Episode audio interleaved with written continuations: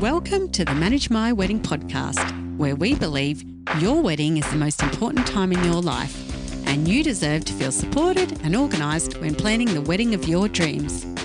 I'm your host, Yvette Sitters.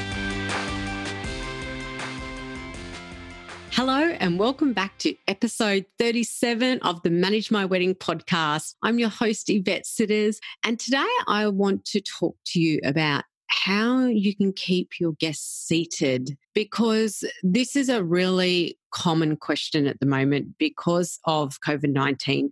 There are restrictions everywhere. It doesn't matter which country you are, but I know that many of the venues and the governments are saying that if you're having a wedding, then your guests must have to stay seated. So, you know, no getting up and mingling, no pre reception drinks, and no dancing.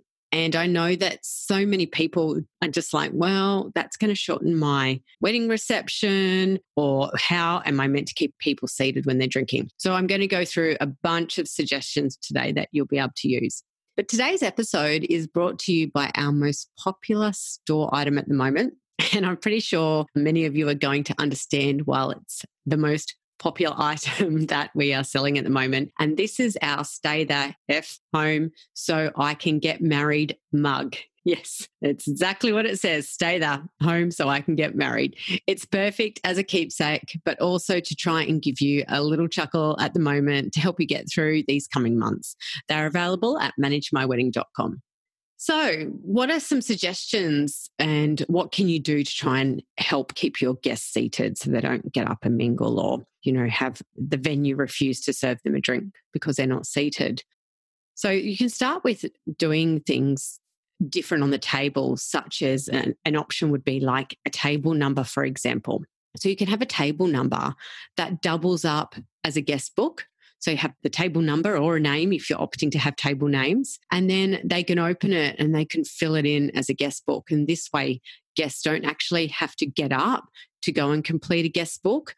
And you've got one on every table. And it, that then will also take people time to pass that around and fill it in. And you just can make sure that the MC mentions that that's what the table number does. You could go back to having the traditional disposable camera you, I'm sure many of you remember those at weddings. I mean, you don't really have them anymore because of phones and everything else.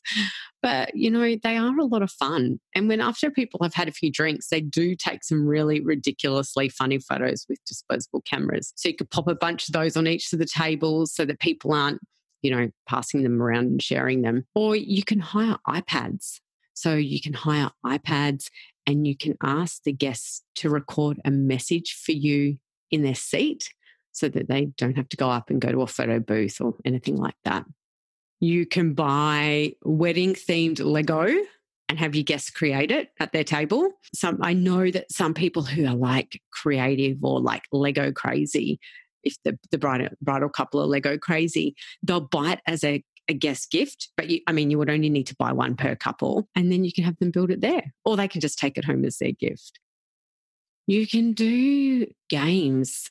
Uh, games are really popular and they're a really good way to still get the guests interacting with the bridal couple and still keeping the focus on that bridal couple.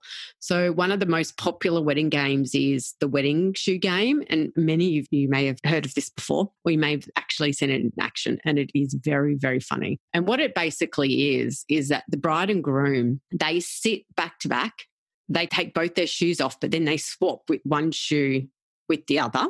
So you would have one of your shoe and one of your or your partner's shoe. And then they are asked a list of questions. Now, those questions can be as far fetched and as funny as you like, or basic. So you could ask for things like who is more organized, or who has the crazier family. So you can really make people in the family and, and everyone laugh. But what they need to do is they need to put up the shoe if they think their shoe, if they think that's them, or if they think it's their partner, then they hold their partner's shoe up. And then whoever answers the most wins. But it, it is actually hilarious. My cousin did it at his wedding, and he was marrying, he's Australian, getting he got married on the Gold Coast, and he he married a Finnish lady, and it was really good way of integrating the two families and getting to know each of the families and and the other partners really quickly. It's, it's super funny. So it is definitely a good game, and it takes up quite a bit of time. So definitely try and do that.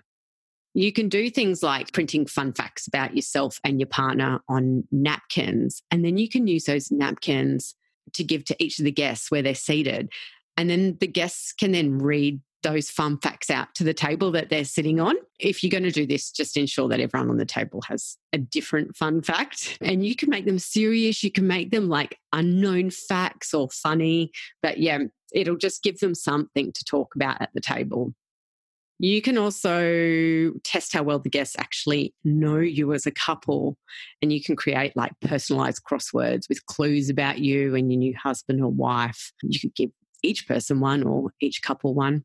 You can do a game where the MC gets everyone to stand up. And do you remember the game that you played as a kid where think the answer is this, put your hands on your head. If you think it's this, put your hands on your bottom. You could do that. And that's a good way for them to get to know, see who knows you the most in the room. And the last one standing is, is, is the winner. Then you can do the stand up, sit down game. So that's a really good one for like breaking the ice as well, especially if the guests aren't having a pre reception because you can't mingle.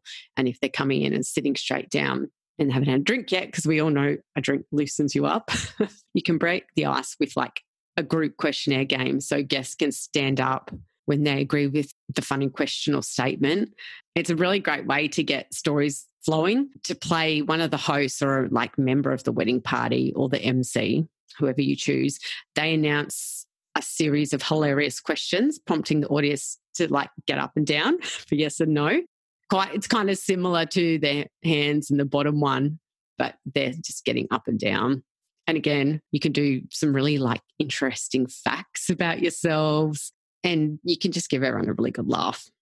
Then there's other things, and these are things that you can do at the table that don't, as such, have to in, get people involved with the bridal couple. So you can have, um, you know, date suggestion cards on the table that they fill in and pop pop them into a little jar. You can do recipe cards. So you could even actually, you can even package all of these up and you can pop them, give each person a set of these cards underneath their menu or napkin and they can fill them out as the night goes on. So you've got, like as I just suggested, the date suggestion cards.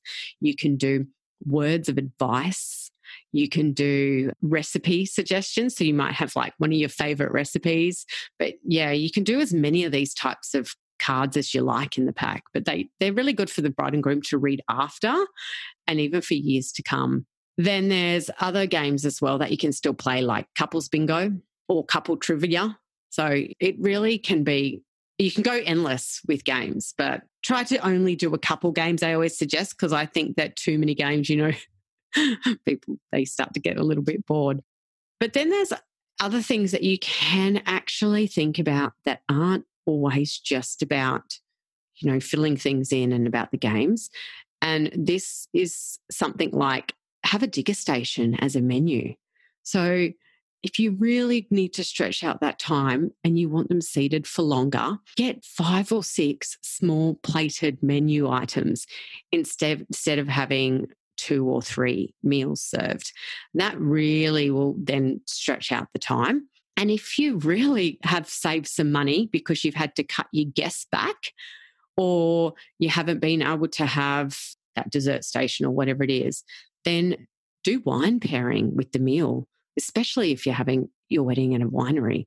So if you've cut the costs and save money, spend it on food and drinks because that is what people always remember from a wedding. And that is probably I think one of the number one things out, out of what I've just spoken about, you know, your guests, they may not be able to get up and dance and, and mingle, and you might be really stressed about them, you know, not having a good time. But oh my gosh, if they're served the best food and the best drinks, they are still going to remember and talk about your wedding forever. So I hope that these suggestions have helped you I know how much of a stressful time this is at the moment. And I know that we just don't need to have the added stress of trying to find things to entertain our guests. It's something no one ever predicted was going to happen. I think as much as people are upset and stressed, I think people are handling it extremely well. And I really, really sincerely wish everyone the best. And I hope you all still get the wedding of your dreams. And if you enjoyed the podcast, please please leave a review. And on the review, make sure you leave your Instagram handle so that I can get in touch with you because I do love to chat with people on Instagram and social media. And I, I also like to give you a little something too for leaving me a review. But until next time, enjoy being engaged and staying stress free while planning the wedding of your dreams.